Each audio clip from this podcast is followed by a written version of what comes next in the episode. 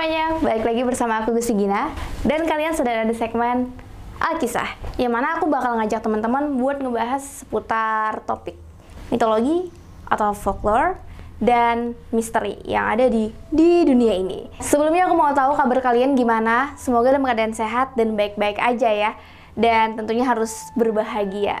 Kita harus menyebarkan positive vibes di sini walaupun ini adalah channel horor dan misteri. Karena kita adalah kaum-kaum penasaran dengan topik-topik horor, misteri. Aku kali ini mau ngajak kamu buat tahu tentang ritual pemakaman atau upacara pemakaman yang aneh di dunia ini. Ya, bisa dibilang unik juga sih. Kira-kira apa aja? Tonton sampai habis.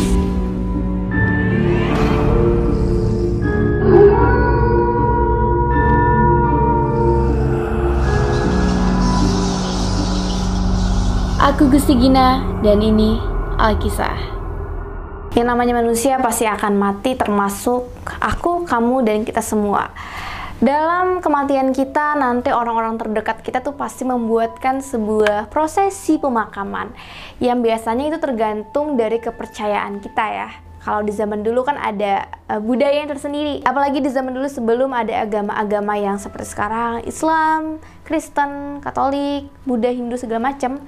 Itu kan kepercayaan masih berpegang pada animisme, dinamisme ya. Oleh karena itu budaya-budaya manusia di seluruh dunia itu juga nggak bisa dibilang terlepas dari pengaruh animisme, dinamisme.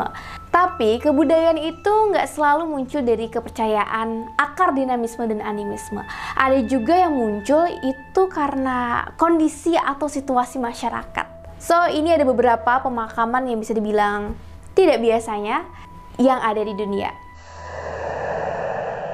Yang pertama adalah pemakaman dengan penari telanjang. Hah? What?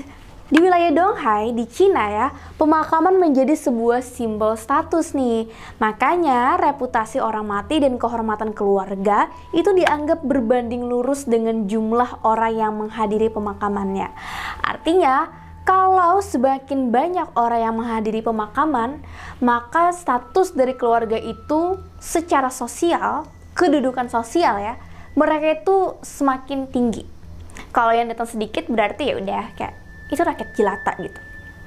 Karena pandangan seperti ini akhirnya muncullah sebuah kayak strategi manusia, strategi orang di sana yang menjadi sebuah kebiasaan.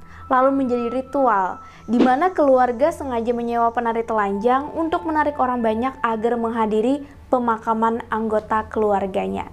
Jadi si penari-penari seksi dancer itu emang disewa agar para orang-orang luar datang ke pemakaman, sehingga seolah-olah ya para pelayat itu banyak sekali. Dan secara nggak langsung itu mengangkat status sosial keluarga tersebut. Hmm. Yang kedua adalah ritual famadihana. Kalau di Cina tadi pemakaman itu dengan penari telanjang, di Madagaskar ini beda lagi.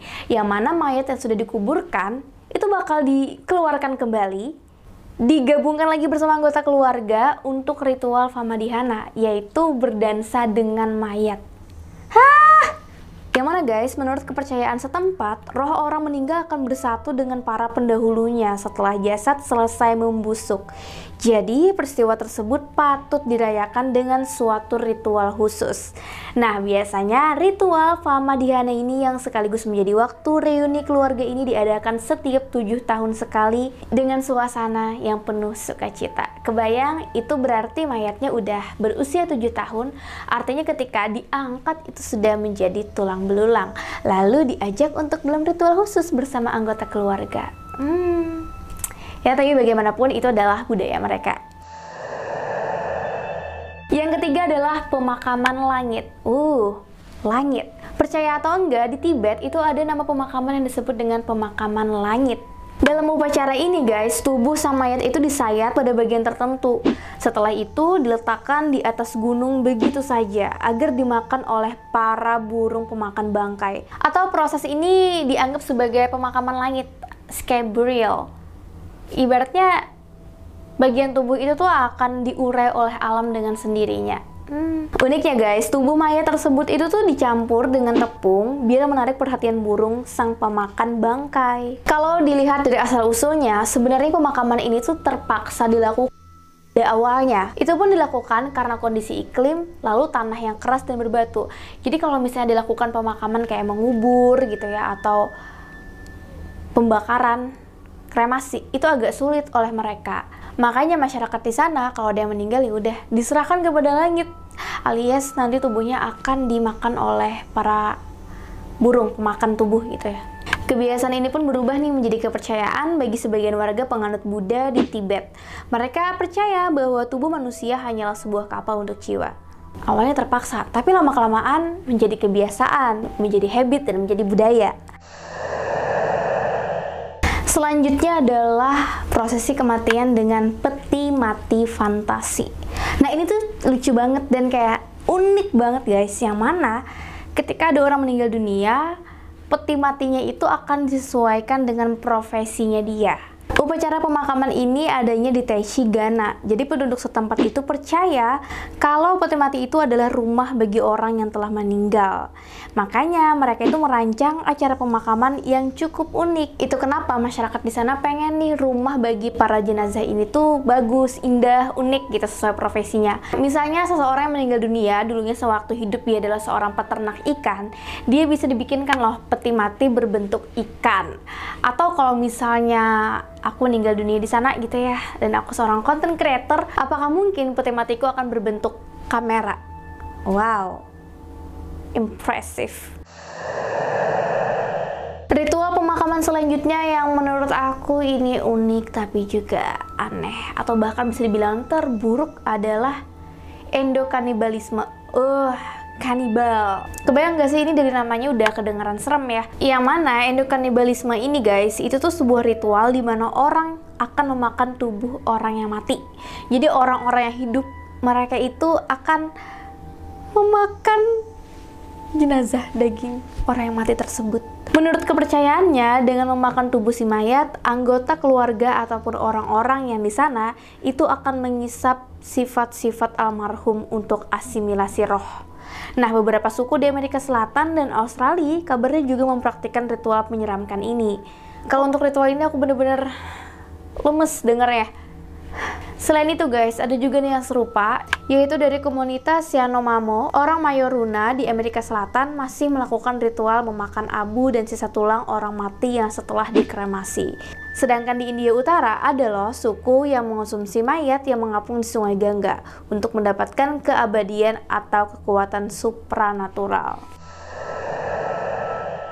Hah, ada-ada aja ya manusia. Tapi ya begitulah, manusia itu semuanya berbeda-beda secara individu, secara kelompok sosial, hingga secara masyarakat di setiap daerah.